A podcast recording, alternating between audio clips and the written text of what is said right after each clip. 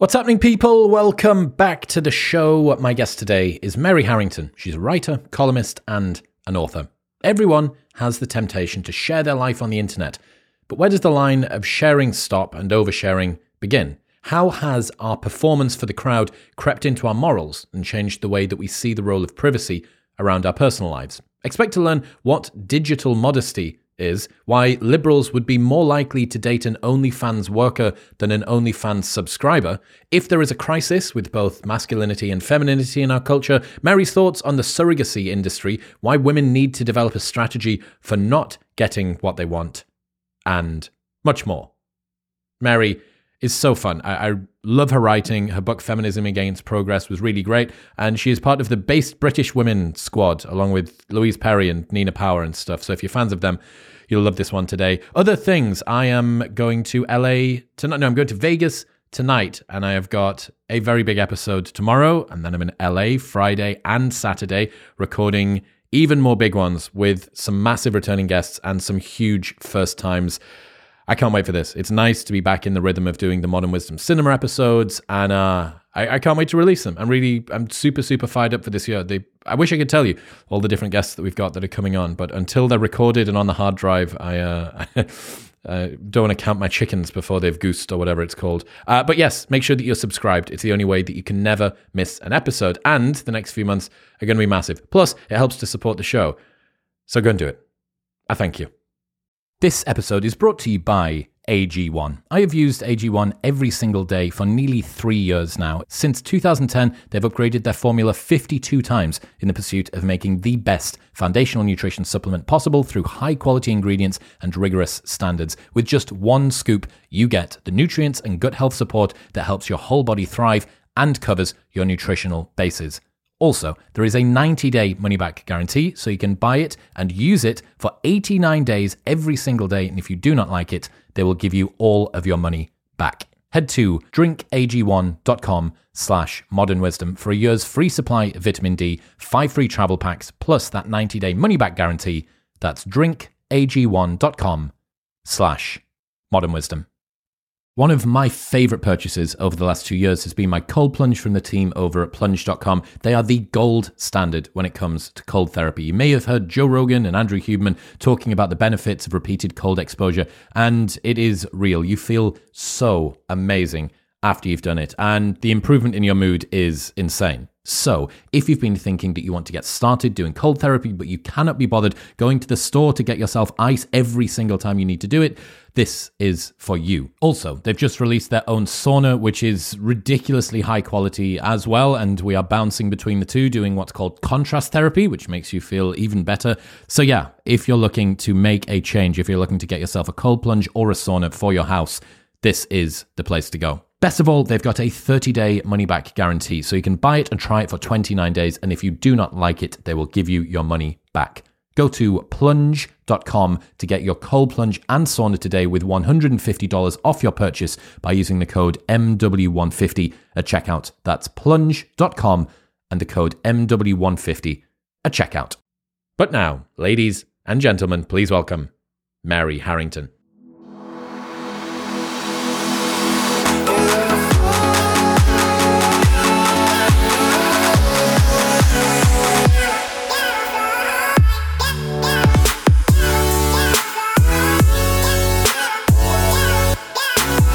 What do you mean by digital modesty? oh yeah, that's that's an idea I've been playing with a lot recently, which is really just about where we've got to with the exposure of everything on the internet. Um, and this is something I've found myself thinking about a lot more, and the more I, the more I found myself writing in public and speaking in public, and really sort of being present online, whether it's on Twitter or wherever. Which is is is there anything that we shouldn't be posting? Um, and the more I think about that, the more the more I conclude that yes, there are absolutely things that we shouldn't be posting, or rather, um, if there are things which, if if we if we do share them, we should expect negative consequences to follow from that. I mean, I've and the more I've thought, I've, I've read, I've derived a set, I guess, of basic principles for what I won't post. I won't post selfies online. I mean, I'll, I'll post my face is all over the internet, right? But in the context of a conversation, you know, I, you and I are here. You and I are here. To not we're not here to talk about my face. I mean, my face is just my face. We're here to we're, we're here to exchange ideas and to have a conversation. But I won't post. I won't post selfies. Yeah, I can. I, actually, I remember the point where I realised that you, I shouldn't. I didn't want to post selfies. Was was just after I could, I ran over the finish line of a marathon a couple of years ago, and I trained for it, and I trained for it, and I trained for it, and I'd worked so hard at it. And at that point, I think I had maybe ten thousand followers on Twitter, and I and I took a photo of myself having crossed the finish line, looking like hell, um, completely exhausted and out, high as a kite on endorphins. And I nearly, I nearly pressed send, and then I was like, "Whoa, don't do that! Do not do that!" And I and I deleted it, and I didn't. I, I did not post the selfie of myself having just crossed the finish line. Why? Because, I realized if I did, like probably 75% of the people who follow me would say, Great, well done, congratulations, and I get lots of love. The other 25% would be the people who hate follow because they they exist. Once you get past a certain point, you get you have haters on the internet because like people can find people can hate anything. You know that's just the law of the internet. People will find something insane to hate, even if it's just people doing like middle aged women doing marathons. Um, and and then and and it would have there would have been one mean comment which would have just crushed me and it would have ruined my day. And I thought, what's the easiest way of not experiencing that one mean comment? It's just not just don't post the picture. But it's more than that. It's also that it, it exposes something intimate and personal, which I realised was just not something which was it wasn't for everybody else. It was my my my that that moment was for me and it was for my for my family and for the people who'd supported me. It wasn't for and and for the people who'd who'd who'd, who'd supported me to fundraise. It wasn't for general consumption. And and I realized that, that actually there is a boundary. Um, and I've I've spent more time online. I've I've I've appeared in public more since then. And the more the more I do it, the more I've I've come to think that actually we need yeah, the the more exposed you are potentially online, the more the more intentional you have to be about thinking, thinking, thinking clearly on uh, where you draw the line. Like a digital hijab. Yeah.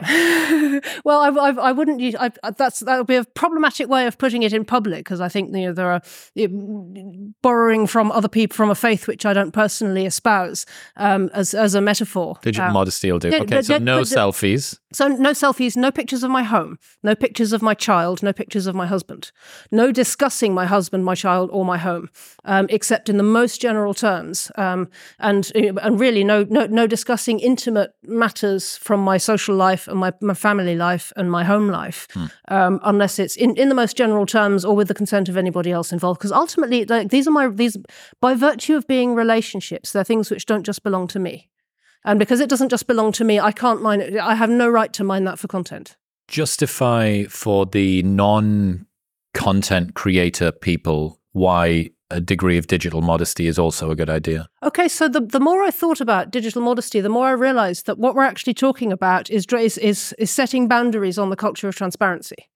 Um, and this is really something which I think we've inherited from the 1960s and the sort of hippie utopianism. And this idea that, you know, if we all let it all hang out, if we're just open about everything, if we all just share and we're, we're honest and we're authentic, then somehow everything is going to be better. And that might have been true, but maybe that was true to an extent before the internet because there was a limit on what you could share. But now we have the internet, we could theoretically be documenting literally every moment of our lives. And on those, you know, those people who've tried documenting literally every aspect of their lives online have generally ended up in some some pretty horrible places. I mean, I can't remember the name of the guy, but there was there was a famous there, there was a famous subculture. There, there, there was some guy online who who who documented literally every aspect of his life, and he ended up getting trolled, and he he basically went to some very dark places and ended up, you know, yeah, in in in, in profound kind of yeah, really sinister kinds of audience capture. Um, it wasn't Nikocado Avocado, was it? I mean, he, he, he's a more recent case in point, right, actually. Okay. I mean, you know, people who end up sort of, you know, crying and breaking up with, with and, and getting back together again with his boyfriend whilst for eating en- enormous plates of food, basically for internet clout. You know, there's a, there's a sort of race to the bottom aspect there. But, but, but more generally, even for people who are not uh, professional internet uh, uh, presence havers. Mm-hmm. Um, the the culture of the the culture of transparency and the sort of tyranny of transparency has negative effects. And I, I, was thinking about this, but like in the context of dating. I mean, you you know, periodically you see these TikToks which which young men or women put out where they're like, oh, you know, I I've just I, I, I point of view you're on a date, and they're literally filming the date um, while they're on the date, and then they're criticizing the, the, the their counterpart on the date while they're actually doing it, or they've gone to the loo to make a TikTok about how how their date is going wrong while they're actually having the date. And I'm thinking, well, if you if you never draw a line and say if if you if you arrive in a sort of potentially intimate situation, you always got that imagined audience in your head, which mm. is potentially everybody on the internet. How are you ever supposed to create a shared intimacy with anybody? And I was thinking, so it's like transparency is not just the en- enemy of desire. Transparency is the enemy of intimacy. It's the enemy of relationships. And if if there's nothing if there's no gap at all between what you'd say on main and what you'd say in private, there's, there's intimacy is just meaningless. It's not a thing. One of my friends who I came up doing club promo with, he was in Southampton and I was in Newcastle running the same event, Carnage, which was an event where you bought a t-shirt as your ticket and there was tasks on the back like uh, pulled a pig, got off with three randoms, uh, swapped shoes with somebody, etc., etc. right? Very sort of mid-noughties, Larry British drinking culture stuff. Um, and I was asking him where he thought that the Larry culture, which although maybe not exactly like emotionally healthy, is a kind of uh, liberated licentiousness, uh, which kind of speaks of a degree of transparency and honesty and truth. Like, I'm just going to do what I want, right? I'm not going to perform. Uh, and where that had gone, where like the Larry, like, you know, pulled randoms in a club type thing, because that's not what happens. We see. Doesn't happen anymore. No. And he said it's because of this sort the of. imaginary audience. Stasi surveillance state run by gullible volunteers, which is everybody with a phone in their pocket. Yep. Yep, exactly that. You know, there's no, there's no, you, you can't do pranks. You can't, you can't have a, a, a crazy night out with your friends anymore. I mean, I, we we threw some completely bonkers parties when I was when I was in, you know, late teens, early twenties. I remember the the absinthe and laughing gas party, which I can only remember kind of in, in bursts, and that that was a magical evening, which are yeah, unforgettable and also unrememberable. Um, but there's absolutely no way that could have happened, any of it, um, if if if camera phones had been a thing at the time. And I'm thinking, you know, there are there are a huge number of benefits that come there. There are new kinds of communication, the new forms of relationship. I mean, you and I wouldn't be sitting here talking to one another if it wasn't for this phenomenal technology that we have that brings people together in some ways. But if we if we're not able and willing to set boundaries um, on what we will and won't share, then it, it, it will eventually scoop out everything that's inside us and leave us no scope for intimacy or uh, interpersonal uh, connection at all. Ultimately, everything becomes performant, everything's content. Yes. So I had a conversation with George, my friend, earlier on, and we were saying I had an aversion to taking photos for a while because given my Love Island alumnus status, I had seen a lot of people who did photos, and I'd associated every time you take a photo of yourself or what you're doing or wherever, that is you shilling yourself for content on the internet. But that's not true. People took photos way longer before social media existed. So I had associated the only reason for taking a photo is to post it online. Therefore, I won't take a photo because I don't want to be one of those wanky Love Island people that post all of their life online. But that caused me to not post my life online, which I wasn't going to do anyway, but also not take any photos of the fun stuff that I was doing. So I've got these huge dearths of, hmm. of my life where I don't have photos of me and my friends doing stuff. I went for lunch with Douglas the other day. I wanted to, ca- like, I was like, I want to remember this. I want to remember the pink shirt that he was wearing and the fact I had Crocs on and, like, you know, just like stuff. And I'm like, okay, let's take a photo, but I have to get over my own fear that I'm doing it for content, even though I know I'm not going to post it. Hmm. You know, it's like a, I go like like fucking projecting myself into the future that I'm not a part of. But is the stuff that you would just categorically never photograph? No.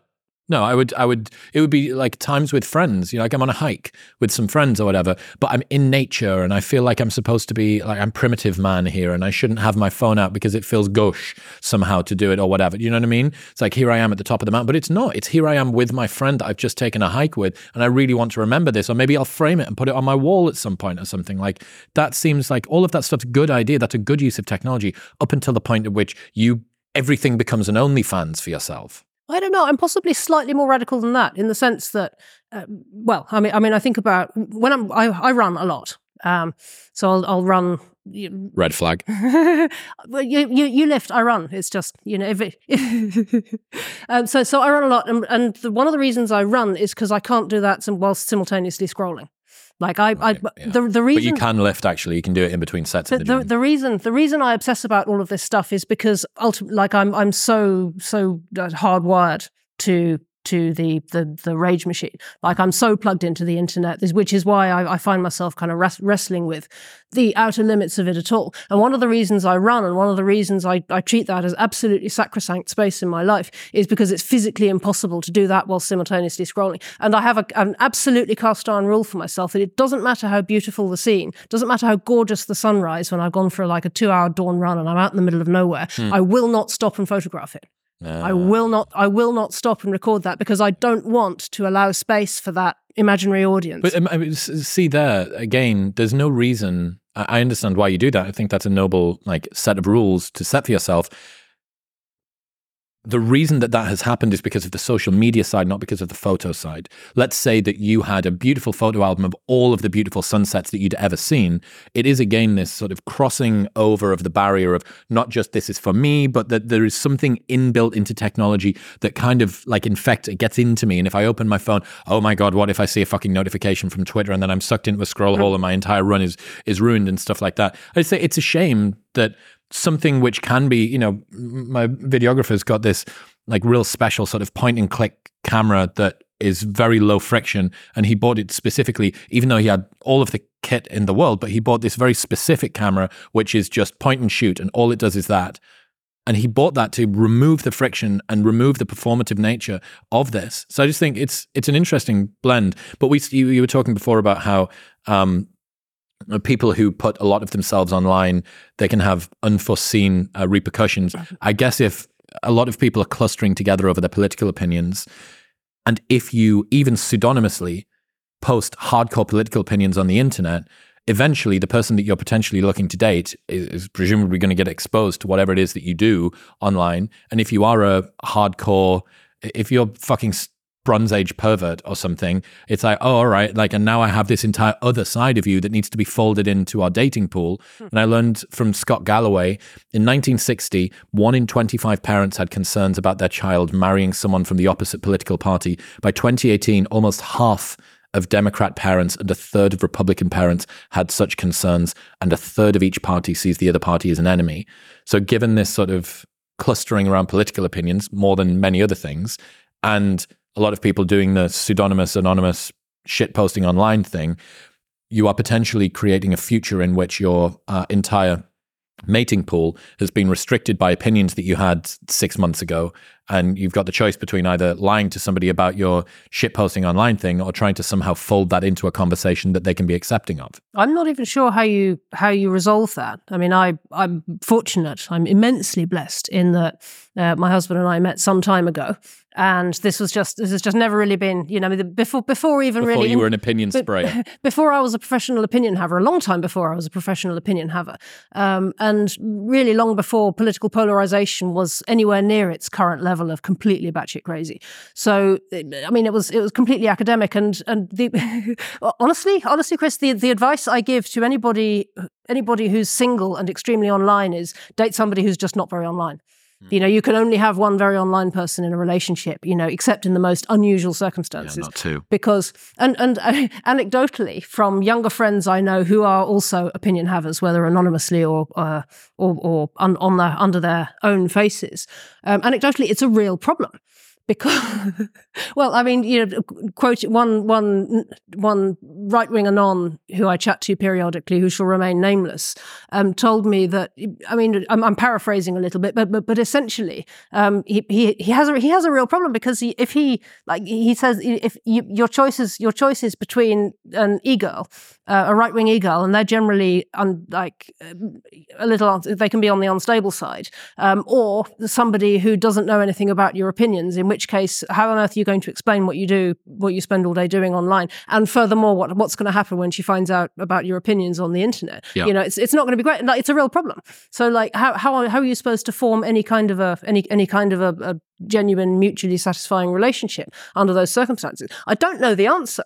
I mean, I, I suppose I come back again to to digital modesty and the idea that we have to reserve some some space for intimacy, which is protected from from the imaginary audience that we have on the internet. And actually, I think in some ways, what the anons do is is wise in that sense, because by virtue of being anon, they've already drawn a, a very clear boundary. You know, they said there are, but by you know, if you want to stay, if you're anon and you want to stay anon, um, you there are there are there's a whole swathe of stuff that you just can't share. You can't really post anything about where you are or what you do for a living, or you know, or, or anything that's too close to what what your what your day to day activity is. And so and so that that creates just by it's a very, a very blanket way of setting some boundaries on what you're willing to share. But for the rest of us, uh, it's it's a real challenge knowing knowing where to draw those lines and where to, and where to protect your where, where where to protect what's just yours and what belongs to you and the people you love. Yeah, Douglas taught me a couple of years ago. Uh, keep your private life private. Yep. And um, I think you know one of the things that people can see is that relationships and makeups and breakups and the vicissitudes of your personal life can be a very effective wedge to begin levering uh, to be able to create a, an audience, right? Yeah, it's yeah. the same as it's the same as every person who decides to call out some other internet commentator and have an argument with them. That's a very effective way to garner eyeballs. Uh, uh, yeah, attention and eyeballs. At what cost? What does it say about you? What sorts of conversations does and it the open machine up? always wants more. Yeah, correct. Doesn't doesn't matter what how much you feed it. The machine always wants. If you more. think that having a relationship is hard, try having a relationship with a couple of million people who are also invested in the outcomes of your relationship. Right. You know, every so often I see, you know, so I, I see a nons with a bit of a platform, you know, report that it, it somehow, it somehow comes out that the, the two, two people who have a bit of a platform are uh, having a relationship with one another. And all of a sudden everybody cares and everybody wants, and I'm like, why am I even invested in this? I have no idea who these people are. Yeah. But it's, I, I don't know, maybe, maybe it's just a byproduct of being otherwise relatively atomized and feel like, and there's a basic Ah. human need to sort of feel like you have a wider community. I wonder if a little bit of it is kind of like um, who wins in a fight between Batman and Superman. It's like who gets into a relationship. please say more. I don't know what you mean. Well, that like you've got two people, both of whom you know individually, and they are now in a relationship Right, together. right, right, and you go, oh, what happens if these two worlds yeah, yeah. collide or Yeah, something? yeah, yeah. Uh, you know, Brett Cooper got engaged the other day, and she announced on the internet that it was like the back of her fiance's head, maybe the side of his arm, and his shoe or something. And it's like this is the first and last time that the internet's going to see a part of like my husband's body, he's uh, fiance's body. He's not interested in being famous, and I really like him for that. And that's what you've got there. It's like a one-sided internet relationship. Uh, and she did a little bit of time talking about it, and now she's just going to move on. But yeah, you you got to be careful. And uh, again, to kind of sing the song for the people who don't have a, a following or a desire to monetize it or any of the other things, it is a genie that does not go back in the box. Toothpaste does not go back in the tube because once there are photos of things that you have on the internet, the place that you live, the kids that you have, like little stuff like, you know, if you take a photo of your kid in their school uniform on their first day of school, guess what? That school uniform identifies which fucking school they go to. So yeah, very, very interesting. Talking about this, I found a study that I think is is kind of associated. A survey was sent out breaking down whether participants of different political ideologies would refuse to date a current OnlyFans worker and an OnlyFans subscriber. Percentages of participants who would not date a current OnlyFans worker left leaning 43, moderate 63, right leaning 84. Percentages of women who would not date a current OnlyFans subscriber left leaning 70, moderate 78, right 84. So right is 84 for both, but there are way more left leaning people who would date an OnlyFans worker than would date an OnlyFans subscriber.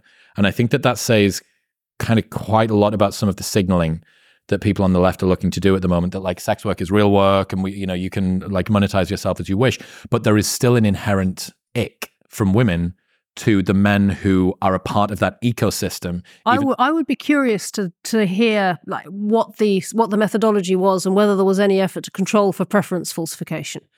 how's that Um, well, I mean, when you think about when it, when you think about what orthodoxy is on the left, um, around you know sex work is work and yada yada yada, um, I'd be willing to bet that the, there would be a subset of people who asked, you know, would you be willing to date an OnlyFans worker, would lie and even if they weren't actually, even, even if actually, honestly, if you asked them in the pub privately off the record, they they'd be like, yeah, no, yeah, no, that gives me the ick. Um, if if you ask them in that sort of a context, they would give they would give the morally approved answer for for their political tribe, which is, oh yeah, that's fine, sex work is work.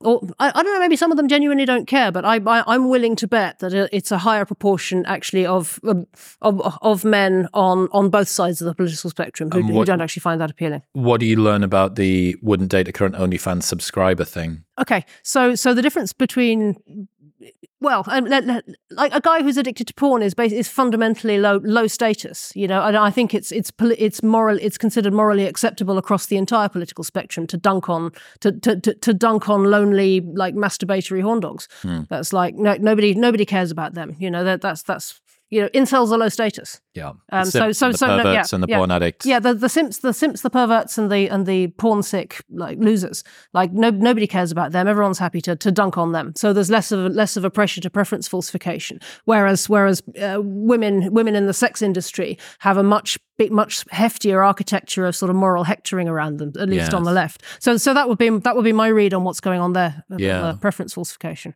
What did you learn after the release of the Barbie movie. Did you reflect on sort of what that did culturally? Did it do anything culturally?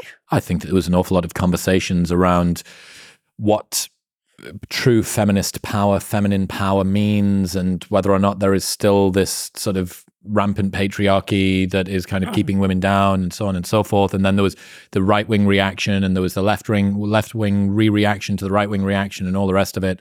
So I, I, thought it was interesting. You know, if anything that Ben Shapiro needs to do a 45 minute video about, like after he's watched Dressed as Ken, mm. I thought was an interesting, uh, yeah, I thought it was an interesting opportunity. My favorite read on the Barbie movie was was that, that it was a straightforwardly reactionary text and that it what was my and, and that it was it was arguing fu- fundamentally against feminism and arguing fundamentally for women as for, for, for the embodied differences between men and women and that, that, there was there was nothing there was nothing progressive or feminist about it at all.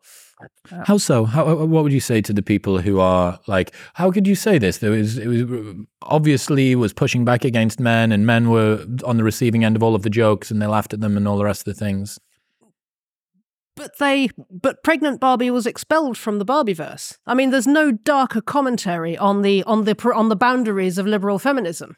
I mean, this is this is what I spend my entire professional career harping on about, Chris. Mm-hmm, mm-hmm. Is the is the fact that liberal feminism has a mother shaped blind spot, and it's right there in the film. It's it's as though it's as though the I mean, even if it was meant as a liberal feminist text, it's a liberal feminist text that's telling on itself in a in a sort of compulsive verbal diarrhea-ish mm. way, and, I, mm. and and and this is the this is the reactionary read of of the Barbie movie. I mean, you know, from I suppose you could say that it's it's in the Nate like a good piece of art is never is never a straightforward politi- piece of political propaganda. You know, it doesn't work. Like good stories are never are never straightforward moral lectures. You know, good stories always always contain the the the, the other perspective, and good stories are always just more complicated than that. But I mean, even if even if it was intended as a piece of, of feminist propaganda, it told on itself in some powerful ways um, including by in- that, that detail of expelling pregnant Barbie from the Barbieverse.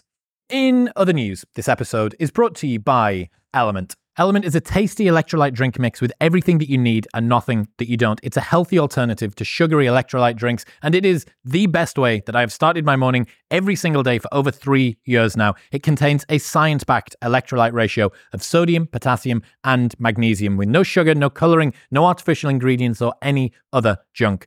Your adenosine system, that caffeine acts on, isn't active for the first 90 minutes of the day, but your adrenal system is, and salt acts on your adrenal system. So, if you want to be more awake, want to regulate your appetite, curb cravings, and have better brain health, this is the way to start your day.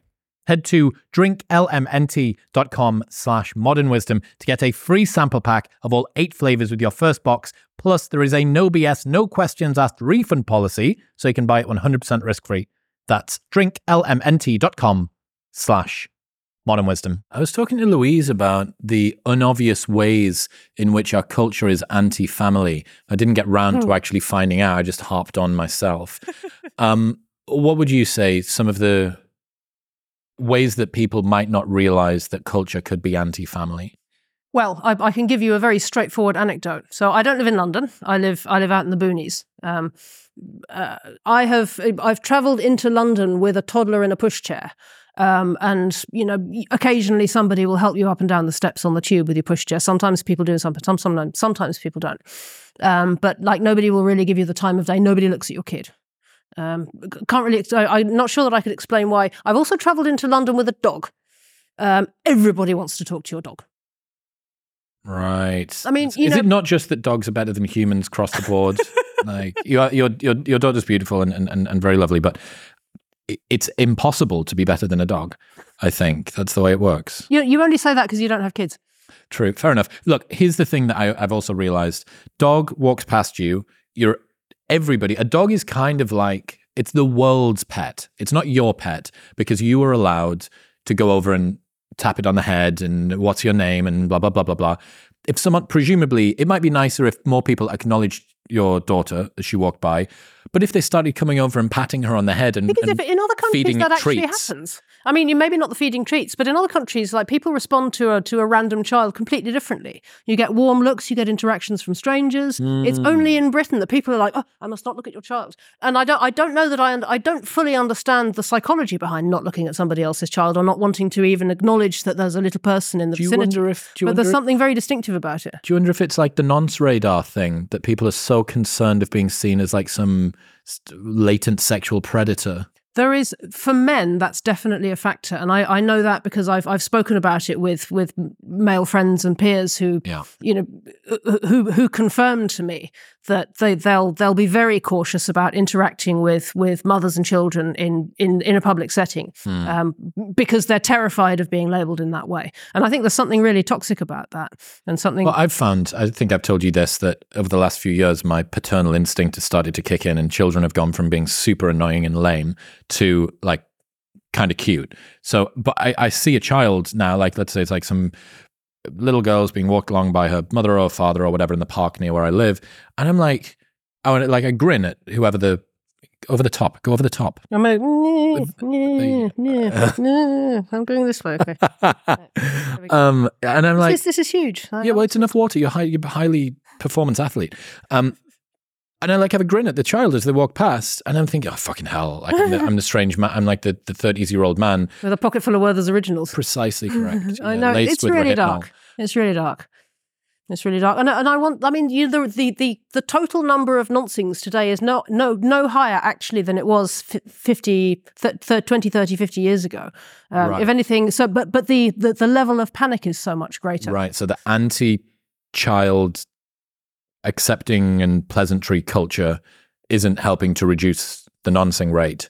It's just making life for it's just making life lonely. Mothers and, and, and, kids like kind of more lame. I mean, it's very, it's it's difficult. I, I don't know that I would be, I, I'd, I'd be cautious about drawing clear causal lines between those things, and, and whether whether the, the stranger danger and all of that panic is is a cause or an effect. I, I'd, I'd be hesitant to speculate without a bit more data, but um, no, none of it no, none of it helps you to feel any more part of a community when you're existing in public with a child let alone multiple children. Right yeah does it feel alienating a little bit? Well i mean it's it's it's particularly palpable when you've got very small children. Because I mean when before before well, once your kid is in school you're sort of in this in in in a, you're you're kind of part of an ecosystem at that point. You know you're you're you're part of the of the school moms WhatsApp group and you're part of you're part of a community and you know there are events you go to and you see the same kids around at, um, at brownies or whatever. Um, and so so after you you sort of start to fit in with with a fabric of other people and you and you do realize that actually some I mean if you live in a small town as I do at least you know that if if you're if you're fortunate enough to live somewhere like that, then that something of that fabric is still there, even if you do have to go looking for it mm. a little hmm. bit. Um, but uh, but when when you when you're a very new mum, particularly when it's your first, or in my case, my only, um, it's it, it, feels like you've just you've just fallen off the edge of the world into somewhere completely different and you know old old women will smile at you on the street but pretty much pretty much nobody you, you it's very hard to establish where you fit at all mm. apart from that there's a lot you know going back to kind of i guess barbie's cultural commentary uh, there's a lot of talk about the crisis of masculinity mm. at the moment if i was to make a prediction for the next sort of 5 to 10 years i think that i would project out that there will be a big crisis of femininity coming down the pike at least a little bit. I, I think that it, it it can't be the case that women continue to grow up because there is a dearth of good male role models, but the female role models are no better. The only difference is that they're allowed to be on TV more, that they get more airtime, and that when women have problems, there is a little bit more mainstream sympathy. I think that's probably true. I mean, I, I, suppose I would frame it very slightly differently. Um, like the the problem, as I see it, isn't it's not it's not necessarily just a crisis of masculinity or a crisis of femininity. It's a total crisis of embodied humanness, which hits the sexes differently, um, and which is downstream of having developed a culture in which almost nothing about our physical bodies makes very much difference at all. Um, at least if you if you live in, if, if you do a knowledge based if your if your occupation is in the world of information. I mean, if you, if, I mean, if you're an oil rig worker, obviously, like your your physical body matters a lot. You know, to an extent, you know, if you do something physical, um, but those those that that as a proportion of the economy has been shrinking and shrinking and shrinking with with industri- deindustrial first first with the the the, the deep rural depopulation as agriculture industrialized and then with the industrial revo- with with deindustrialization deindustrialization as the second tier of that. You know the number of people who do manual work has been shrinking with every generation. Hmm. and and the number of people who do who who work in the world of information has been growing. And i mean if you work in the world of information it doesn't matter what shape your body gender is gender neutral occupation yeah exactly they're, they're all gender neutral occupations in theory any of of us could be driving a spreadsheet. It doesn't matter, you know. And, and driving a spreadsheet. And arguably, I mean, the same the same goes arguably to a great extent for the for the being a professional opinion haver. It doesn't matter what sex you are. Yeah, the keyboard and, wielders can be the same right, sex. It do, it doesn't matter. And, and and there's a real there's a concrete question which face confronts all of us in that context, which is to what extent does do our bodies even matter?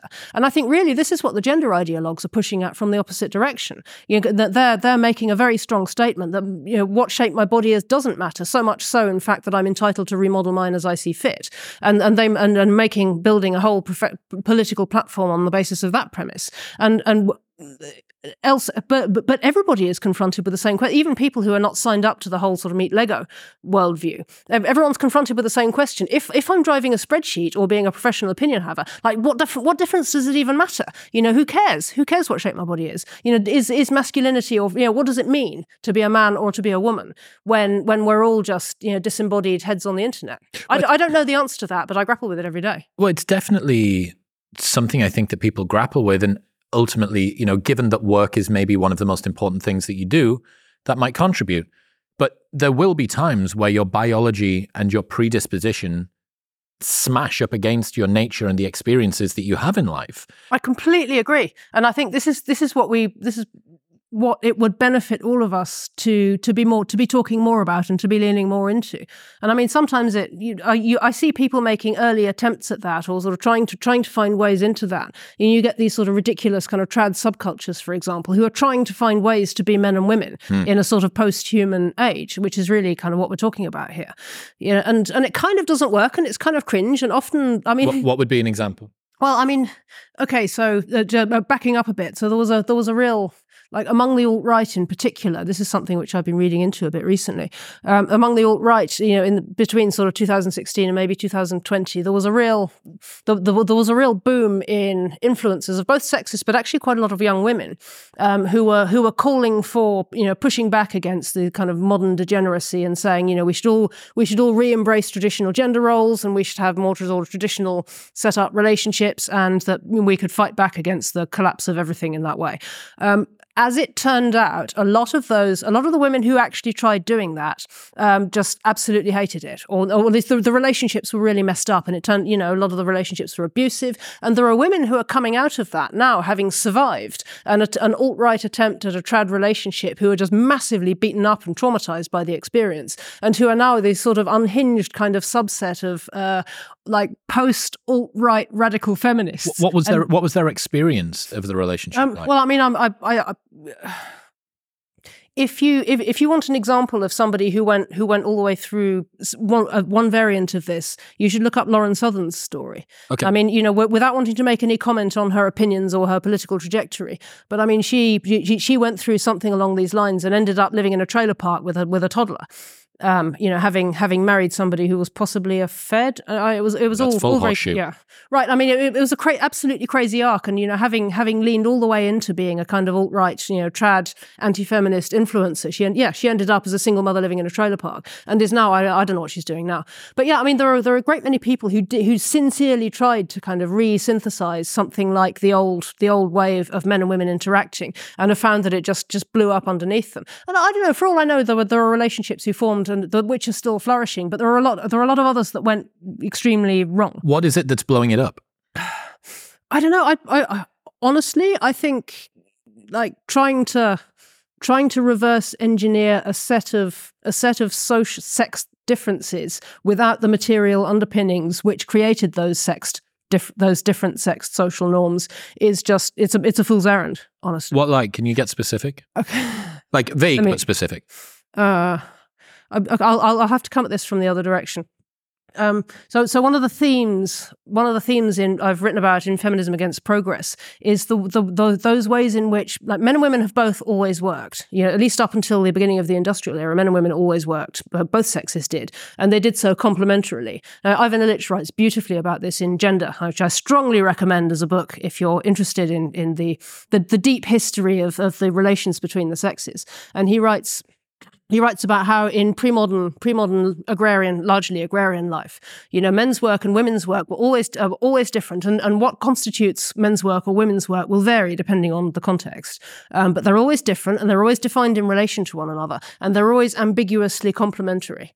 Um, and he describes it as like the relationship between your right hand and your left hand. They always know where they are in relation to one another and they're always, they're, they're not the same but they but they mirror one another and they work together. And that, and that's and, and the nature of men's work and women's work in a in a be like pre-modern uh, harvesting and processing, for Right, yeah, exactly, exactly. And there are he, even down to the language used, down to the kind of the social spaces occupied, even even down to the, the kinds of tools which are considered acceptable for one sex to use rather than the other. Hmm. And the he- you know he describes villages where it would be considered deeply humiliating for a man to touch the tools that would be normally used by a woman. It was just Don't touch completely that unthinkable. fucking rolling pin. Exactly, you know, it would be utterly, utterly unthinkable. Get off my for, for- pestle and mortar. for, for one sex to touch the tools which are reserved for the other. How and this is just uh, interesting. and and so this is and, and that that emerges out of a material context in which everybody needs to work in order for survival to in order in order for for life to Mhm. happen. Um, and and and what happened you know as as we as the world has industrialized and we've entered i mean what what he what he calls the the transition from vernacular gender which is the ambiguously complementary world of men's work and women's work into the world the world of economic sex which is uh, whi- whi- which he he describes uh, he describes as more sexist than than the world of vernacular gender. Because although although life is less gendered in practice um, by pretending that everything is unisex you end up with women being structurally disadvantaged because tacitly the default becomes the masculine one and this is the world th- th- this is what Right, caroline yeah. criado perez talks about when she in, in the great another great book invisible women where she writes about how um, how so much of the built environment and the physical environment and tools and and norms and default medical defaults and you know crash test dummies and you know all you know surgical instruments and so on are all are all constructed for a male default and and the and the women's distinct physiology and which is subtly different and some in, in some biomedical contexts extremely different is just is just quietly rendered invisible and th- and this is this is really what Illich is talking about when he talks about uh, the, the the more sexist nature of economic sex because it, it, it by by refusing by by pretending that men and women are interchangeable it renders it re- effectively renders women You've invisible. got a male default. You also, interestingly, I guess, when you move across into uh, men- the world of mental health, you're looking at a female default. You know, uh, I think that's very true. But- but therapy but- but interventions. just, just bringing this back to the question of why why trying to reverse engineer um, ambiguous complementarity in fr- in the world of economic sex. Now, now that we've got those, that now we've got that vocabulary in place, I, I, I can maybe explain what I mean when I say it's a bit of a fool's errand. Because I mean, because in a sense, you know, you can't like you can't put the toothpaste back in the tube. Um, you can't. We can't go back to to the world to the world before modernity. We're stuck with it now. Um, we're stuck with this world in which everybody's pretending that men and women are interchangeable, and, and, and to a significant extent, in the world of bits and bytes, we kind of are. And and under those circumstances, to say, well, we're we're, we're just going to decree that we're, we're going to have a pre-modern division of sex labor within our private home. Um, I mean, it's a it can work. Like for some for some people, it kind of does. But I think you just need to be a little bit less doctrinaire about it. And anybody who sets out to be rigidly ideological about it is setting themselves up for a toxic dynamic and potentially d- domestic abuse. Mm. Yeah, the I mean, in practice, if you ask most married heterosexual married couples, um, you they will they'll if you, pretty much you, any of them will tell you that there are jobs that he does and the job there are jobs that she does because that's just how it falls out and because you both prefer it that way. I mean, I can I could yeah, give you it's like uh, what's that? were it not for digital modesty, I could give you examples from my own family, but Tell I'm not going to. Um, there's a it's like the specialization of labor Right, almost right, right, right. but domestic specialization Right. of labor But there are, I mean, there are instances in my own family where the the division of labor is counterintuitive. If you were if you were coming at it from a rigid doctrinaire point of view, Right. it wouldn't it wouldn't be the the way it is. But but it, it works that way because we both like it that way. so moving forward in that case the we should return to a tradcon history in the future is that that's just a, a dead end as far as you're concerned? Well, I, I I think we need to be we just need to be a bit more attentive to where we are, and I think we can we can afford to be a little bit more respectful of indiv- the, the dynamics within individual couples. I mean, it's it it's generally like there are patterns which emerge. You know, in any in any given heterosexual couple, you know, that's been together long term, there'll be there'll be things which are more typical of the male partner and things which are more typical of the female partner. And I think and that's fine. You know, we shouldn't be trying to fight against those stereotypes if the, if they're what works for people. But I, I but but I don't see much point in imposing im- imposing kind of you should be doing this or you shouldn't be doing that. Hmm. You know, because ultimately, you know, people Hmm. people, need work out guidelines. people do need guidelines. but but people you know pe- people work people people can figure out what works best for them. I mean here's here's one example. Um, so, like, talking in very general terms i mean i've made the argument that the problem with trad wives as such is that they're just not trad enough um, in the sense that the what what they're harking back to is a sort of mid mid twentieth century template, which was actually only true for a very small subset of the middle class, and which is distinct in itself distinctively modern because in in pre modern times all women worked pretty apart from the the very very richest. Right. So you're saying so the idea of, like- send it further back, agrarian, grab your Right. pestle and mortar and hoe and get working in So, so, so the question I want to ask is what what does a 21st century version of the pre-modern in- productive household look like? You know, the the, the house you know, where, where the, the basic economic unit is your household, and so you, you've agreed you're all in it together. You're there for the long term. You know, everything that you do, you do for the team, um, and then it's then it's just a matter of agreeing of, of, of figuring out how how how to get the best out of everybody. And I and like I can't. I'm not interested in legislating for any given couple what that looks like. Um, and in in a, in a modern context, where most of us work in the world of in the world of bits and bytes anyway, I, I, I don't know. I can't I can't say I can't make that determination for you. Yeah. Um, but but you but there will be a way. You know, when you when you form your household and you and you and you make your decision about how you can get the best out of your productive household, there'll be there'll be a, there'll be a pattern. And I think there's there's no shame in in accepting that sometimes that can fit into a more traditional mold. What was that insight that you had about women needing to develop a strategy for not having it all? Well, I guess that's just a variation on talking about productive households. Because I mean, when um, again in feminism against progress, I, the, the the analogy I've given is weaving, which I think is it's a very it's a very powerful illustration of what happened to to women's work at the beginning of the industrial revolution. In that, for for some sort of 10, 20, 30,000 years prior to the industrial revolution, weaving was always women's work, and there are very there are solid practical reasons for that. Um, you can weaving is something. I mean, the a household needs textiles, right? You know, you don't have textile factories. Somebody needs to make textiles. You know, you need them for clothes and you need them for all sorts of different things. So, so somebody's got to do the weaving, um, and and somebody's also got to look after the kids. Happily, weaving and looking after kids are fairly compatible because you can raise a loom off the floor. Um, you can you can put down you can put down your repetitive. You can do it whilst keeping an eye on you know toddlers or small people running around, and it's interruptible and it's social. So so it's it's ideal work to be to be getting on with while you've also got small children underfoot.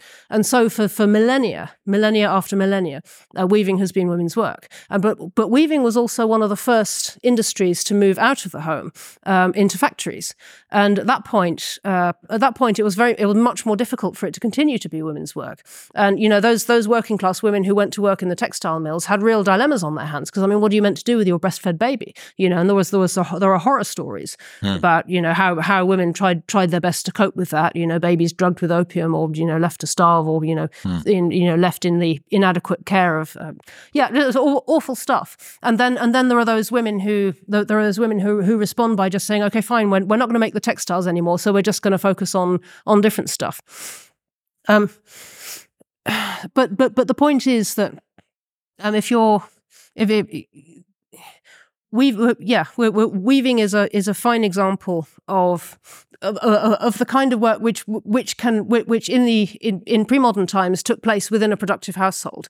And and I suppose the question I have is you know what kinds of work like let's say you want to be a mum and let's say you've got small children around underfoot. What's what what's the equivalent work that's a bit interruptible that's a bit social hmm. that's a bit um, you can pick it up and put it down again? And, That's not and- what people think about when they think about have it all, though, right? It's I well, you can't have it all. Come on. Everybody knows that. Well, they ought to. to. Mhm. Like enough feminists prior to me have have have have, have leveled with the world. You know, you can't have it all. You know, you can have a lot, um, and you can you can have a great time doing it, but you can't have it all all of the time, all at once. You know, you have to do so, some things one after another. Louise said that she she worked it out and she was doing 40 hours a week of breastfeeding. Yeah. Like a full a more than full-time job of just that part, just that one vertical Yep. underneath the child having process. Yeah, yeah, yeah. And that's not that's not something you can outsource because it's not it's not just food. You know, there's there's a whole the foundational layers of your Suite child's of mother making, child making. uh, foundational aspects of your child's capacity for self-regulation and your child's capacity for being being an integrated person are laid down in those early early interactions.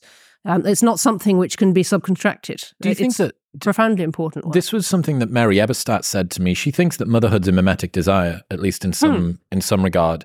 That um, you know, one of her answers to the birth rate decline is that fewer mothers beget fewer mothers. I think there's some truth in that. Yeah. Yeah. I mean, if you think, I'm, I'm trying to think, how many how many babies did I ever hold before my own? Not very many, to be honest, Mm. if any. It's possible. It's possible that the first baby I ever held was my own, or if not, if not the first, very certainly very cl- close to the first. And I was in my late thirties.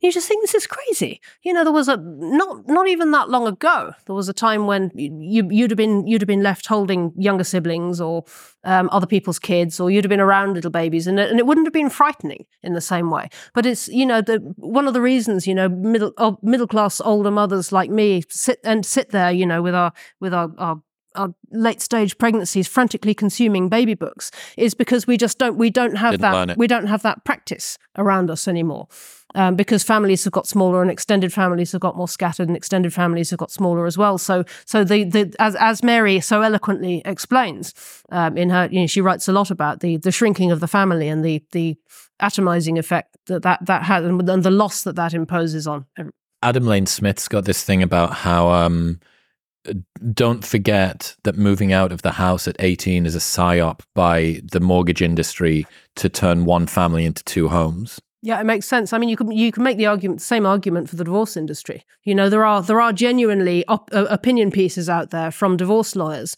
um, arguing that divorce is good for the GDP, which it is. That's interesting. I mean, Mia, I mean, it's Khal- kind of dark. Mia Khalifa, Yeah. uh, very famous porn star, said, um, uh, "Marriage is nothing sacred." This is a recent video she put up. Marriage is nothing sacred. It's just a piece of paper. If the person that you're with isn't helping you grow, you need to let them go. Uh, obviously, Mia Khalifa is a paragon of successful relationships, um, and I would respectfully disagree with the sentiment. and uh, I just thought I, I had this really, really great guy, and I'm going to send you the episode when it goes up. This dude called Mads Larsen, Mm. and he tracked all of the different Western mating ideologies over time and how they were uh, adaptive for the particular cultural uh, time. And he goes through, you know, the like agrarian, the uh, romantic, and he calls the one that we're in now the confluent Huh. era. You know, uh, I mean, the the coinage which I've used in the book is it's not actually my coinage. I forget the the sociologist who coined it, but the self-expressive marriage, which I think is a very good and, and really what the quote the quote from Khalifa that you just you Mhm. just offered is a perfect expression Mhm. of the the self-expressive marriage. This idea that you know your your partner is is is a vector for your self-actualization, and the moment they stop delivering on that front, you can kick them to the curb. Yeah. You know, there's no there's no sense of mutual solidarity. There's no sense of being in it for the long haul. There's no commitment to anything which is bigger than yourself uh, necessarily, um, except as it um, in, except in this very transactional sense of it, it, it d- delivering goods for you. And and the moment the moment that starts to that that starts to falter or you it goes through a rough patch for any reason, you're wholly entitled to sever the contract and go and look for it somewhere else. It's incredibly consumerist paradigm. But I would I, I've I argue that the the issue with that um, is that we, we don't live in the age of we no longer live in the age of, age of economic abundance, which which underpinned and gave rise to that marriage ideology. It's just you know except for except for the wealthiest who are just rich enough to survive divorce and to have their children come out you know only mildly fucked up rather than deeply.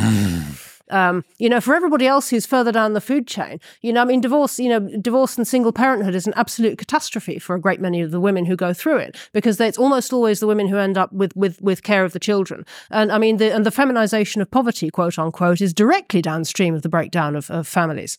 Mm. Yeah, I mean, it, it comes back to it again. The luxury beliefs idea. Rob was Yes. here this morning. Yes, yes. Um, and it just bears repeating again. The best thing that I've learned from you, and you taught me it before your book was even out, the rules that are made by the upper classes are luxury beliefs that don't impact them. They impact the poorest women and the poorest families and the poorest children. So it is one straight line from chivalry is good and you should hold the door open for women that you don't know as you go in and out of a hotel right down to you shouldn't beat your wife like it is a single straight yeah. very slippery Yep. slope that gets slipperier the closer that you get to the bottom Yeah, I mean, and if and what manifests as holding a door open at the top of the food chain is might, if you're lucky as a woman, manifest at the bottom of the food chain as intervening when you see a woman being assaulted on a on a tube platform. And and the more the more you attack the holding the door open, the, the less likely you are as a as a sole traveller in late at night, you know, with no with, who can't afford to get a taxi, to have somebody come to your aid if you find yourself um, being attacked on a tube platform alone. yeah you know. well and again obviously if you've got a denial of sex differences well why does the man need to step in just so just so Uh, you know uh, as though as though the upper body strength and the physical weight and the height and Mm-hmm. all of those things had had all suddenly been magically flattened by the fact that we're talking to each other on computer screens Yeah, I was talking to Douglas about this yesterday. That gentleman who's currently about to be on trial in New York for uh, choking a guy out that was, I think, it dragging him. sounds as though he's going to be acquitted but that was an insane trial that was a- that was an insane effort to lynch somebody who was obviously doing doing a, a public service But think about how many people now, in the interim, while this case is still an open loop, and maybe even after, if he gets acquitted, yes he's the acquitted. tutelary effect for any man t- tempted to intervene in a public That situation like that is, is a fucking disaster scary. yeah yeah yeah Yeah, Yeah, I don't want to be. I don't want to be uh, me too'd or or, or, No. or the next George Floyd uh, right case exactly. or any of that exactly stuff. exactly it's an absolute disaster Yeah, it's scary. What's your thoughts on the surrogacy industry? I think it should be banned, all of it, Banned. Yeah. across the board. I don't think surrogacy should be a thing. Why? Little ba- little babies need their mothers, um, and and mothers are not in. Yeah, um, no, no, a a woman is not a factory. You know, gestation is not a process of manufacturing to the for, to produce a product which can then be handed over willy nilly to to another another carer. Um, pregnancy doesn't just create a baby. Pregnancy creates a mother. Um, it, it pregnancy rewires your brain. It it transforms you through a series of you know you know you you get sort of hor- hormone bathes for for nine months over the you know over the course of that your body changes your your your breasts change everything about you changes in and and you it, it completely reorients you towards Ready pri- to receive. yeah, re- ready to receive baby. and and to, to receive baby and to prioritize the care of baby. So in in a sense, you're. you're uh, this is this is not just true across human species; it's true across countless animal species. You're primed for attachment, and you're primed for atten- attunement to your child. Um, and uh, uh, of course, this is not to say that th- th- this is not to say that adoptive parents don't do a brilliant job, and there are countless adoptive parents who do wonderful jobs and and do and care for and, and care wonderfully for their adopted children. However, um, everybody everybody accepts that a motherless child is in a is off to a weaker start than than than the uh, than a child born into a loving home where, where, with with their mother and father. And there's a reason for that, and it's because the the attu- uh, attunement that that, that come the that that basic biological level of attunement and attachment that's primed through the process of pregnancy um, is is essential from birth onwards to to laying the absolute foundations of what it means to be an integrated person, um, and and to say and, and I think it's just profoundly morally wrong to say we should we should create a, you know, a new life with the with the express intention of severing that bond at birth because somebody just for the sake of adult desires. I think that's profoundly inverting the duty of care that we owe to dependent infants. You know, we should be prioritizing their needs, not ours. Did you see the episode I did with Dr. Anna Machin about Life of Dad and about how, yeah, so this, I'll send it to you. It's so good. So she looked at the role of fathers kind of throughout all of a child's upbringing to they leave the home and talked about how I think that one of her pregnancies was uh, particularly difficult and um, then she and the child had been taken away after the birth, which was successful, and, and she was okay.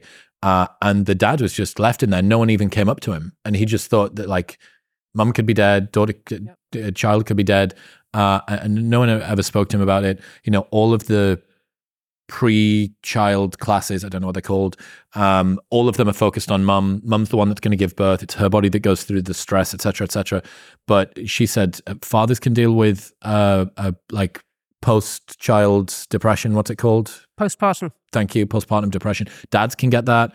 Um, there's this really really common uh, issue that fathers encounter which i saw firsthand and then she talks about in the book which is that uh, wife is pregnant future dad to be knows that wife is pregnant, six, seven, eight, nine months deep. Dad doesn't feel like he cares about child. Dad doesn't have any change in paternal instinct. Dad doesn't have any. The cascade. bond develops after birth for dads. It develops, mm-hmm. um, and, and, there's plenty of evidence. But they feel guilt and shame. Yeah, yeah, yeah. And I was sat in this. I remember where I was sat in Austin with this room, like hundred millionaire, hundred millionaire, billionaire, millionaire, millionaire, hundred millionaire, like big hitters all the way around this room. And it was one of these, you know, guys. If anyone's got anything that they, you know, they want a, a bit of advice on, we've got a room of people that are pretty capable in here, and you can say what you want. This dude was like, "Wife's eight months pregnant. Don't think I'm going to love the kid. What do I do?" And dude sat across from him was like, give it six months after the birth, everything will change. But that fear and the guilt and the shame, and can I tell my partner, does this mean I don't love my partner? Does this mean I'm going to be a terrible father? You know, all of these things, like that one insight from that episode, I haven't had so many tags and messages from guys in a really long time. Because I thought, I thought I was broken. I thought I was defective, uh, or I am going through this right now. My wife is X months pregnant, or the child is three months old. I'm like, I just feel nothing mm-hmm. for this kid. Yeah, yeah. And, uh, and, it, and it just takes longer for men. Okay, so now bringing it back to surrogacy. So now imagine that um, instead of instead of it being the dad who takes who takes that long to develop the bond with the child, now it's both parents because neither parent has been through the biological priming process of pregnancy. Wow. Um, now, and now imagine. Now let, us I can't prove that this is going to do. This is going to impact on the on the life of a newborn baby, but I would bet you any money that it will. And I think it's just profoundly wrong to take that immediate immediate love of of of motherhood away from to intentionally deprive a child of that in the name of adult desire. I just think that's profoundly morally wrong, and we shouldn't be allowing it.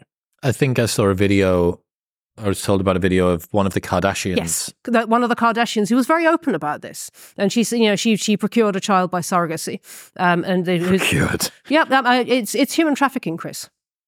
It's yeah, human trafficking. Just using your own so, genetics. Yeah, it's human trafficking using using sometimes your own genetics. So she she, she procured a baby via surrogacy and was very open about the fact that she really struggled to bond with with the baby. And I was thinking, you know, so so okay, like well, we can all we can all empathize with you maybe, but like can we can we just think about what the baby's going through here? This is a newborn baby who needs to be surrounded by love and and responded to with care and you know nursed whenever it needed, picked up and held whenever he or she needs it. And and and both parents are struggling to bond and both parents are, are, are feeling nothing, and both parents. There's enough nannies I- around to, you know, just pick it up, give it to the nanny. The nanny will continue to pick I, it I, up. yeah, and I, I, I just, I, inside reading that, I just wept for the baby who was still not being centered in the story. Yes. Even, even as Kardashian was talking about how she was, how, how, how- about her emotional journey, even then the child was not being centered in the story. Yeah. And I, I just think it's profoundly, profoundly upside down. We owe a duty of care to, to the, the most dependent of all and the most vulnerable of all, which is our babies. Hmm. And, and uh, every time we prioritize our own desires over those of our babies, we're failing in that duty of care. What do you mean by Matt Walshism? What's that? Tell me about Matt Walshism. this is this my I mean I don't I don't normally I don't normally pick named fights with with people. And well, but when I when I talk about Matt, Matt Walshism, this is this is a frustration I have sometimes with the with certain elements on the on on the right, uh, the sort of anti-feminist right, if you like, you know, and this this this really comes down to you know, where where my arguments come from, which is about you know material conditions and feminism emerging out of the the technological transformations, first of the industrial era and later of the cyborg era, um, and uh, my my argument that really we have to we have to look at where we are in terms of the the material and the technological conditions which are producing the, uh, these these challenges that we now face, and sometimes I, I find find myself frustrated with those elements on the right who seem to think that everything about modern life can stay the same except what women do, and then everything will be fine. Give me an example. Um, so, so for example, you know, it's let me let me think of an example that everything everything that's wrong in the dating culture would be wrong if, if would be fixed if women would just stop being whores. To take, I mean, that's a very crude example, but it's a sentiment that I hear. You know, women just need to stop being whores and everything will be fine.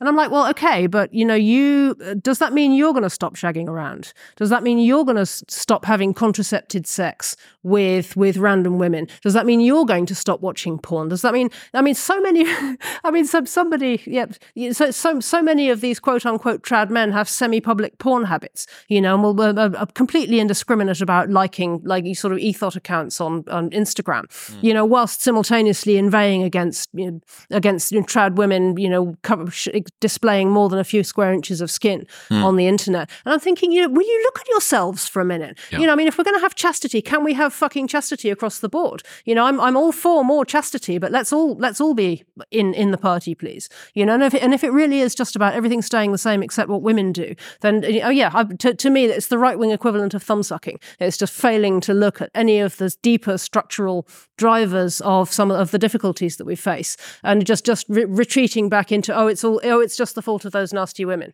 And Yeah. sometimes sometimes it is the fault of those nasty women, but not always, and it's never just us. Yeah, that's interesting. And to think about um, that, you got some rule of thumb about how every political movement, when it becomes mainstream, is reduced to its most- most idiot possible, idiotic possible version. Yes, the most imbecilic possible version of it. Yeah, yeah, yeah. Well, is guaranteed to be the one that goes mainstream.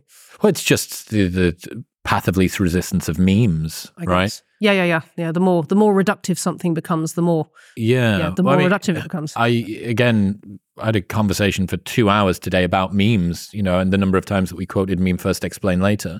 like the stickiness arms race of a lot of this stuff uh, causes people to be able to get ineffectual ideas across with good branding Hmm. and good advertising and good marketing. And I think that uh, definitely a lot of the stuff that's coming out with regards to mating and dating advice is a lot of the time that it's things that on the surface sounds uh, triggers all manner of different biases, whether it be uh, your sort of uh, tribalism against the other party, the other sex, um, whether it's the path of least resistance Yeah, that you're yeah. looking for. Like, there's a whole host of different reasons why people end up arising at uh, arriving at the particular conclusions that they do. But the more it gets boiled down to a set of just uh, doctrinal talking points, the more useless it becomes. I mean, I don't really want to get into incel discourse because it's not, it's actually not a terrain I'm massively familiar with. But every so often I hear these talking points which are trotted out pretty much kind of without without any context or without any sense of qualification. Um, you know, like like the one about you know a, 10, 20% of the men are getting 80% of the women. Stop saying And- that. I haven't like- said right. that for I haven't said that for two years. No, no, no. I'm not. I'm not saying you. I'm not saying you. I'm but just putting do it out there. But people trot it out as though it's just as though it's just gospel truth. And I look around, or, or like you know, women women won't date somebody who's less than six feet tall. And I'm like, hello, do you have eyes? Do you ever go outside? you know, I've, I, Well, I this mean, is this yeah. is the terminally online issue, right? And again, both of us are, and I, this isn't me lambasting the people that are terminally online. It's me saying that if you are kind of the hello. same I'm way, terminally online. yeah, the, but the way that the sniper tries to adjust, okay, so the wind is blowing 15 knots east to west. Okay, so I adjust how I perceive what the target is. Like, if you spend this much time online, uh, so Louise has this theory about yourself, right? That I'll give you, which is that you've got a barbell strategy, which is like extremism online and extremism touching grass. And like never the twain shall meet, and, and the gray area is where you go to die, right? This dark playground where you kind of like uh, I think her, uh, her husband calls it good screen, bad screen. It's like I've spent enough time on bad screen today, which is work and emails, so I get some good screen time tonight, which is watching Netflix or whatever. Yeah, yeah. But ultimately, you're still within the confines of the game. And I, you know, said this a ton of times. The most egregious stories online are the ones that garnered the most attention, and people who don't ever spend any time not being online use those as an indication of what the real world is like, but they forget that those stories are selected for precisely because they're insane. The Yeah, yeah, yeah. m- man leaves the house, comes back, and the wife slept with the postman and, and the postman's dog, and now he's you know left to die under a bridge with a diabetic foot and uh, gluten intolerance or something like that. That story's insane, which is why it garners so much opinion and also uh, so much attention. And you don't know if it's true, and even if it is true, it's probably unrepresentative. Here's a case, in, a, a fine example of that from actually not the dating discourse, but just to just to illustrate the point. Yeah, there was a video that did the rounds the other day. Somebody compiled some Zoomers wearing ridiculous clothes and made a little video compilation of Zoomers wearing absurd outfits and put it out on the internet, saying, you know, my, the the Zoomers are beyond redemption, or some some caption like that. You probably saw the video. That like, and, and they look stupid. Sure, I mean, I looked stupid when I was 19 as well. I wore ridiculous clothes, and and I was, I looked at this and I thought, and and I, I and, then later I watched this video, and then later that day I drove I drove through Cambridge, which is extremely full of young people. Like it's it's very very Zoomer dense environment, Cambridge. Um, because I, I, had to go there for some something or other, um, and I was I was looking looking along the streets. I was thinking, does is this a, you know twenty something you know early 20, 18 year old nineteen year old twenty year old walk after one after another walks past me wearing just normal clothes hmm. and I was looking at them thinking no you're you're not sartorially beyond redemption you're just wearing normal yeah, clothes Yeah, where's the cat ears? yeah, where, where- fucking exactly. Where's the cat ears and the absurd kind of you know non-binary get up and the and the stilts Technicolor and the, dream coat. you know, and the the the eighteen inch platforms and whatever whatever the hell else was in this stupid video. Yeah. And I was thinking, no, no, literally somebody's just gone and compiled the most extreme and egregious, um, stupid stupid clothing that some eighteen year olds were wearing, and and have tried to generalize that to everybody. And that's that's just what the internet does, as you say. And and but when you apply that to the relationship discourse, um, then you, you end up in a situation where people are gen- uh, it's especially people who are not making much of an effort for whatever reason to reality test this against what's actually happening out there. You know, are, are, are really struggling and are finding themselves you're sort of circling the drain a bit with, with in terms of their assumptions and expectations. one of my friends referred to it as uh, shadow boxing an imaginary hegemon. Yeah, Fucking like that. beautiful. Yeah, yeah. Right? That you have this thing that doesn't exist, Yep. that you're somehow compensating for and interacting with, despite the fact, Hmm. again, it isn't there. Yeah, yeah. And it exists like in this ineffable place that everyone kind of perceives and no one ever sees except for in this sort of virtual world which then impacts the way that you show up. And then you get you know culture and counterculture occurs to okay well fuck it. Like i'm going to become a furry or whatever because i've seen it on the internet and i know that it pisses off the right wing or i'm going to become a gun-toting maga republican because i know that it pisses off the you know all the way down. So yeah it's um I, I give thanks every day for the fact that I have to show up at the same time every afternoon on the to, for the school run pickup queue. why I mean, it, it, it's not physically touching grass, but it, it does it does that. socially touching Yeah. grass You know, I, I I spend I spend all day like you know Bluetoothed into the rage machine, and then I go and pick up my daughter from school, and I'm like, yes, ah, and breathe out. Yeah. you know, it's, Just none of it none in- of it is real. everyone in m&s You know, t- Twitter is not Twitter actually is real life, but it's also not real life, and it's it's important to remind yourself of the ways in which it's not true. I think there should be for every one hour that you spend on the internet, you should have to spend 60 seconds in the George at Asda clothing department.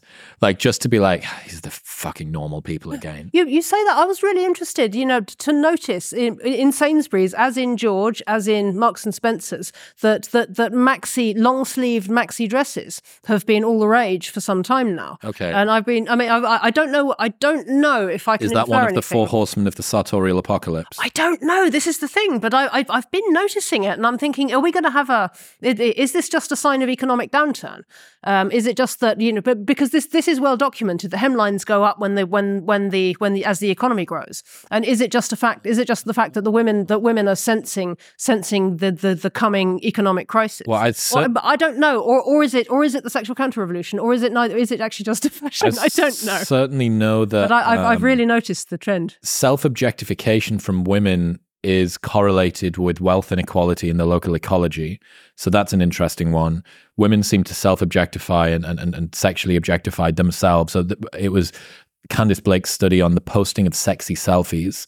Um, and her justification for it in terms of a mechanism was that um, it shows women not only how high they could climb, but how far they could fall with a partner. And when you see those two things side by side, it's uh, run away from a life you don't want and run toward a life that you do. Um, and that causes just something comes online and it's like i will wrangle myself a husband like activate breasts.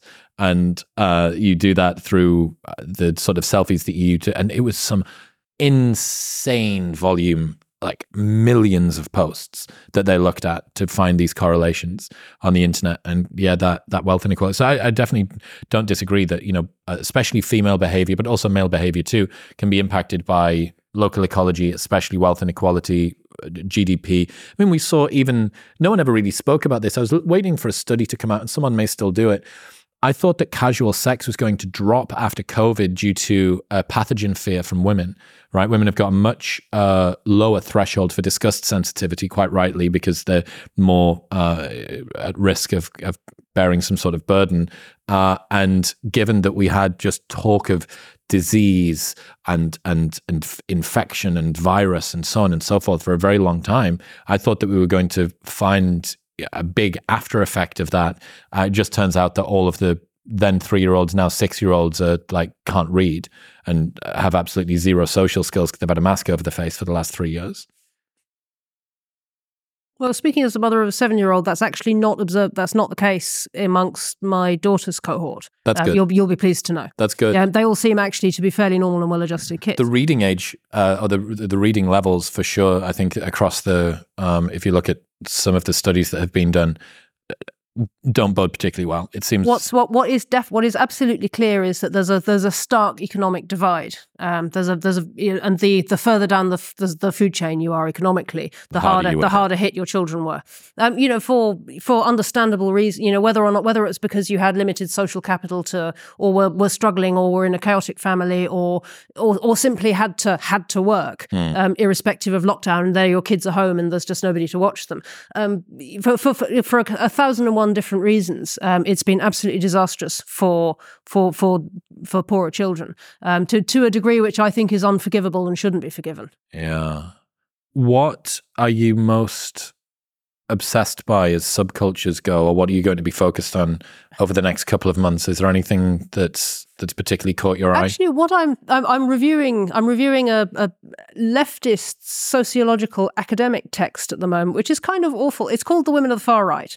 Um, Okay. And I'm I'm very interested in it as a text written by written by the left about the right, but I'm also interested in the the I mean it documents it's a sort of it's a kind of progressive sociological study of some alt right female vloggers from the late from the late from sort of 2016 to 2019, including Lauren Southern, Okay. and it's kind of badly written and it's kind of it's it's kind of dated, but it's also it's also interesting as a as a phenomenon. So I'm kind of well, well, but but really this is just a preamble. So one of the things I'm interested in and thinking about and really sort of grappling with is the ambivalent position of women within the larger conservative or right wing dissident movement. Hmm. Because it is ambivalent because there are there are a great many right wing right wing men out there who really are virulently misogynistic, hmm. you know, and who genuinely just think women are not people. Um, and yet, um, there are a great many women out there who look at who look at the sort of the the emerging kind of doctrinaire orthodoxy of the kind of the kind of the mad left, if you you know what I mean by the mad left, um, and who just say this is not for me. And so there's a great many women who are kind of between those two poles and who are genuinely quite politically homeless. And I, it's a it's something I think about a lot. You know, I don't really have any firm conclusions or sort of, you know, strong reflections on that, um, ex- except to say that this is a real this is a real phenomenon. And I don't know. And it's like I don't know. I mean, the, the, it sort of fits into a larger kind of reflection, I suppose, on on digital cultures and where we are in the discourse. Because it feels as though a great many of the trends which sort of erupted in the sort of 2015, 2016, you know, with kind of you know the Trumpageddon and all the rest of it, have kind of run their course now. You know, a lot of a lot of those sort of quote unquote dissident subcultures have now pretty much percolated into the mainstream. You know, there's a whole new set of t- talking heads who are now pretty much. I mean, even Bronze Age pervert has been doxxed hmm. and is now, you know, is now on his foodie arc, which is just hmm. hilarious. Would you? Um, would, so, do you- so, so, like, where do we go from here? Because it all it seems like all all that's left in the subculture is just this increasingly unhinged discourse about dating. And I just, I mean, I'm 44 and I've been married for 10 years, so like, I've got nothing to add to that. So, like, I mean, may, maybe I should just hang up my boots and go and do something else. And I mean, I, I make maybe I'll start a bakery, or maybe, or maybe there's and you and Bronze, Bronze Age pervert can start the Bronze Age ba- bakery. yeah, I don't know. I think uh, one of the reasons why everyone is always so interested in talking about the dating world is that it permits a, everybody to have an opinion, both those who participate and those who do not. Like, if you don't know how fucking the NFL league goes, like, what have you got to tell me about how Travis Kelce should like change his like QB game or something like that? It doesn't matter. Whereas for dating, people do. Right. People do have an idea yeah, of that, and because I I remember when I was working in nightlife, one of my jobs was to do. I, I'm okay at copywriting, so I would write the copy for a lot of the social media posts. My business partner would do a lot more of the accounts and kind of back office stuff. No one went up to him, looked over his shoulder, and gave him shit about the way that his spreadsheets looked. But everyone has a social media account, so everyone's a fucking expert. So everybody had, so, oh mate, I wouldn't have posted that at that time. Well, would- that, that's not the hashtag that I would have used. I thought I would definitely think that you could have done it this way. I'm like, all right, well, like, f- like if you're going to scrutinize me, scrutinize the fucking scrutinize spreadsheet guy. Yeah, exactly. Yeah. And it just it, it never happened. And I think that you know, there's a few things that people all. It's why diet is such a, a breeding ground for people to argue because everyone's got to eat, right? Everybody has an idea about how, and it's uh, death denialism as well. Like, no, my, I'm going to live longer than you. My veganism is going to beat your carnivorism, and blah blah blah blah. And ultimately, it just fucking comes down to people wanting to be able to espouse their opinions whilst being insulated from the impacts one, of them. one sort of one optimistic read we could put on that might be that you know if if we're all still still fixated on the relations between men and women, um, that, that I think that that's that's a testament of sorts to the fact that the the war on relationships is not going to is never going to triumph completely. You know, men and women do still want to be together, and they're going know. to try and continue to and and even, thrash even, out this. even even if even if they're kind of you know mud wrestling horribly at the moment, Hmm. you know, at least on the internet. I, I and and again, you know, t- Twitter is not real life, even though it kind of is real life. And I, I just have to trust that somewhere somewhere out of this messed up discourse, there are Maybe lots an of answer perfect. that's fucking useful. M- and also that there are lots of perfectly nice and well-adjusted you know, young young men and women who are finding one another and, and forming nice relationships. You know that just that just don't go anywhere near Twitter. you know when I I just have to assume that that's also true. one of the most like sanity reinforcing periods of my year is when I go home for Christmas Hmm. and I'm at mum and dad's house and the the Gruffalo comes on, right? And I watch the Gruffalo and I think, who's this made for? This is made for families that are sat together round the fire, whether you be shopping at Waitrose or shopping at Lidl.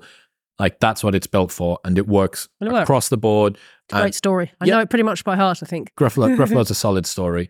Or, you know, like the boy, the mole, the fox, and the horse, right? Like just stuff like that. And it always makes me, maybe it's just because Christmas is a kind of wistful, whimsical time of year that makes everyone happy.